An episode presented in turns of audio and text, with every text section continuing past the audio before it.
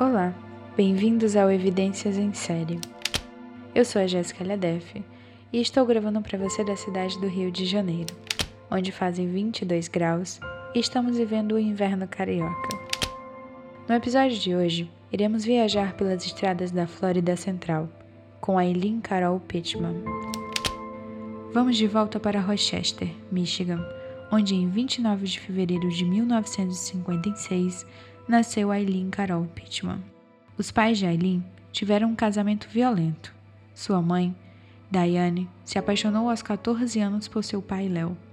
Mesmo com sua família não aprovando, o que se sabe é que eles casaram quando Diane tinha 15 anos. O primeiro filho do casal nasceu em 1955. Léo, logo em seguida, foi preso por uma série de pequenos crimes, mas optou por se alistar ao exército para cumprir sua pena. Diane então fugiu de casa e sete meses depois deu à luz a Eileen. Algum tempo depois, Diane Pratt abandonou Eileen junto com seu irmão Keith, que foram adotados pelos avós, Laurie e Bridge, que eram pais de Diane. Eileen nunca conheceu seu pai, que foi preso em 1969, acusado de abusar sexualmente de uma menina de 7 anos e algum tempo depois se enforcou em sua cela, na prisão em Kansas. Parentes e conhecidos diziam que Aileen tinha um comportamento explosivo durante a infância. Na adolescência, Aileen e seu irmão tiveram relações sexuais. Aos 14 anos, Aileen costumava ter relações sexuais com os garotos da vizinhança em troca de dinheiro para comprar bebidas e cigarro. A relação entre Aileen e seu avô nunca foi muito boa. Seu avô Bebia com frequência e possuía um comportamento volátil. Com o tempo, essa relação ficou mais difícil e Aileen e seu irmão fugiram de casa por várias vezes. Em 1970, Aileen ficou grávida, supostamente de um vizinho mais velho que havia abusado sexualmente dela. Com a notícia da gravidez, seus avós a internaram em um centro para mães solteiras. E em março de 1971, ela deu à luz a um menino, que, sem outras opções, foi imediatamente colocado para adoção. Após o parto, Aileen voltou para a casa dos avós, mas fugiu imediatamente após a volta. Ela foi capturada nas ruas pelas autoridades e enviada para uma casa de jovens em situação de risco, permanecendo nessa casa por vários meses. Sua avó faleceu e então seu avô a colocou para fora de casa definitivamente alegando que não iria lidar com adolescentes novamente. Embora Aileen e seu irmão tenham saído de casa juntos, Keith ficou com alguns amigos e Aileen, aos 15 anos, iniciou sua vida prostituindo-se nas estradas.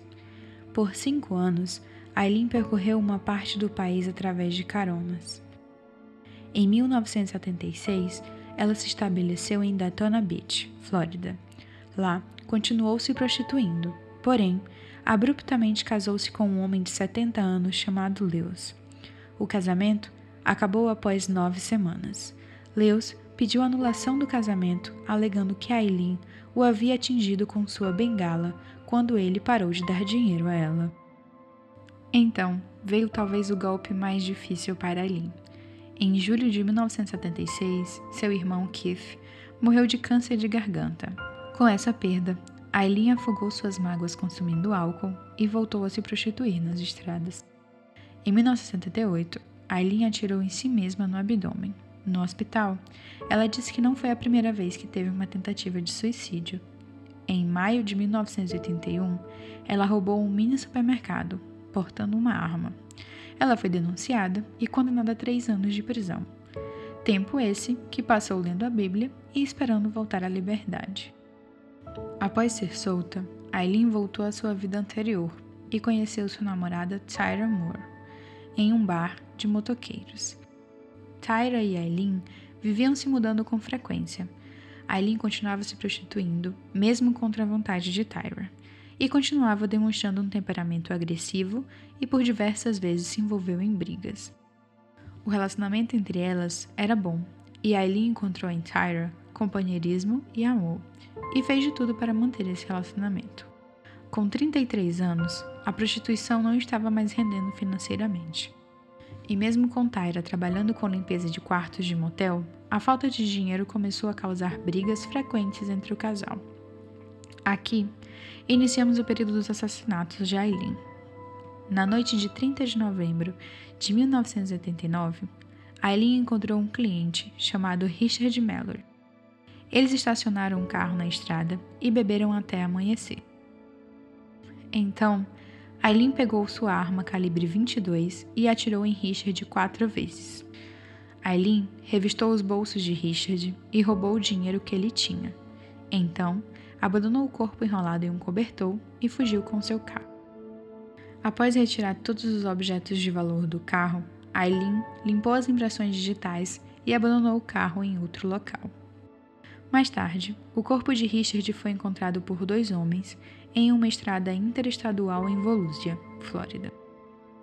Em um período de seis meses, Aileen voltaria a cometer roubos e assassinatos. Suas vítimas, David Spears, Charles Carr e Peter Sim, encontravam Aileen na estrada e paravam pensando que ela era uma mulher em perigo. O fato de Aileen deixar os corpos longe do carro trouxe dificuldade para a polícia descobrir se eram de um único assassino e se esse assassino poderia ser uma mulher. Em 1990, Aileen e Tyra se envolveram em um acidente enquanto dirigiam um carro roubado da quarta vítima. Após uma tentativa de esconder a placa do carro, a polícia verificou que o carro era de Peter Sims, mas não conseguiu rastreá-las, já que tinham ido de volta para Daytona. Nos próximos cinco anos, Aileen mataria outros três homens. As vítimas de Aileen foram encontradas em cinco municípios diferentes, todos com tiros de um revólver calibre 22. À exceção do corpo de Peter, todos foram localizados dentro de veículos ou perto do automóvel. Aileen costumava, depois de assassinar sua vítima, apropriar-se de seus bens, como, por exemplo, o Cadillac e um barbeador elétrico do Richard Mallory ferramentas de David Spears e o cacetete de Walter Antônio. A essa altura das investigações, a polícia já sabia que estava lidando com um assassino em série. No final de dezembro, após coleta de informações de registros em hotéis, digitais em recibos e licenças de motoristas falsificadas, os detetives descobriram em registros de casas de penhores itens que Aileen havia roubado das vítimas. A polícia agora sabia por quem estava procurando.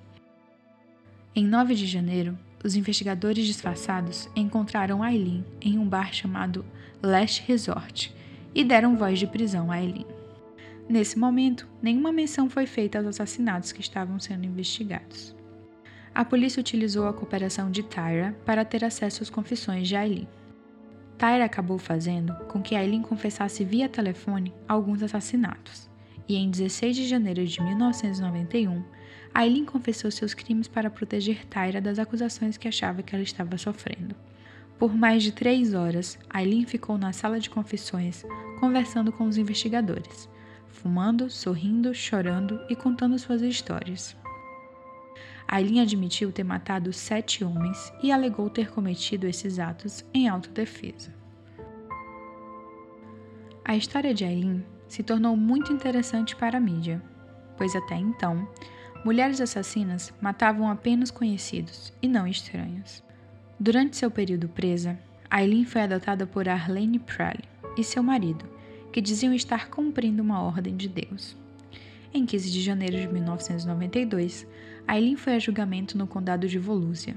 Durante seu julgamento, seu comportamento volátil e violento ficou explícito em vários momentos. A acusação apresentou diversas testemunhas, Todas eram especialistas e forneceram declarações técnicas. O depoimento do responsável pela autópsia do corpo da vítima foi extremamente prejudicial à tese defensiva. O técnico relatou que a vítima agonizou entre 10 e 20 minutos antes de morrer.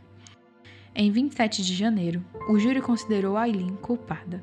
No júri de 31 de janeiro, a defesa de Aileen relatou que ela sofria de uma doença mental conhecida como transtorno de personalidade borderline e, portanto, a vida dela deveria ser poupada. Mas o júri decidiu que Ellen deveria receber pena de morte. Durante o tempo de espera, Aileen preencheu seu tempo lendo a Bíblia e desenhando imagens cênicas com caneta azul. Em julho de 2001, aos 45 anos, Aileen compareceu ao júri para pedir ao Estado que executasse sua sentença de morte. Para isso, admitiu que matou suas vítimas, não em autodefesa, e que elas não tinham como se defender no momento de suas mortes. Em 1 de abril de 2002, o Tribunal da Flórida confirmou o pedido de Aileen e sua execução foi agendada para outubro. Em 9 de outubro de 2002, Aileen Warnos foi morta por injeção letal com 46 anos. Assim terminamos o caso de Aileen.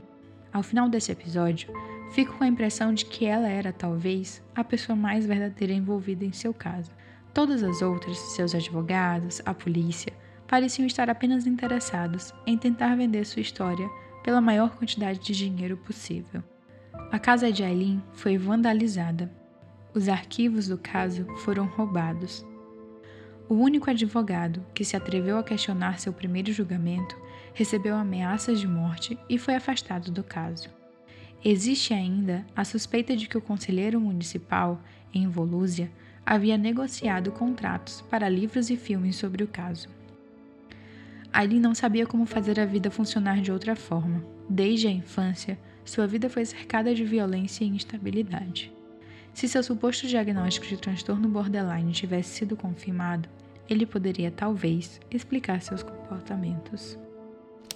O Evidências em Série é um podcast em formato de storytelling. As informações desse episódio foram retiradas de pesquisas pelo caso Aileen Carol Pittman, dentre elas o livro Serial Killer, Louco ou Cruel, da autora Ilana Kazoy, e de documentários que contam através de depoimentos e entrevistas sobre a trajetória de Aileen. Obrigada por acompanhar o Evidências em Série. Se você gostou, compartilhe com seus amigos que também curtem casos e investigações. Abraços e até o próximo episódio.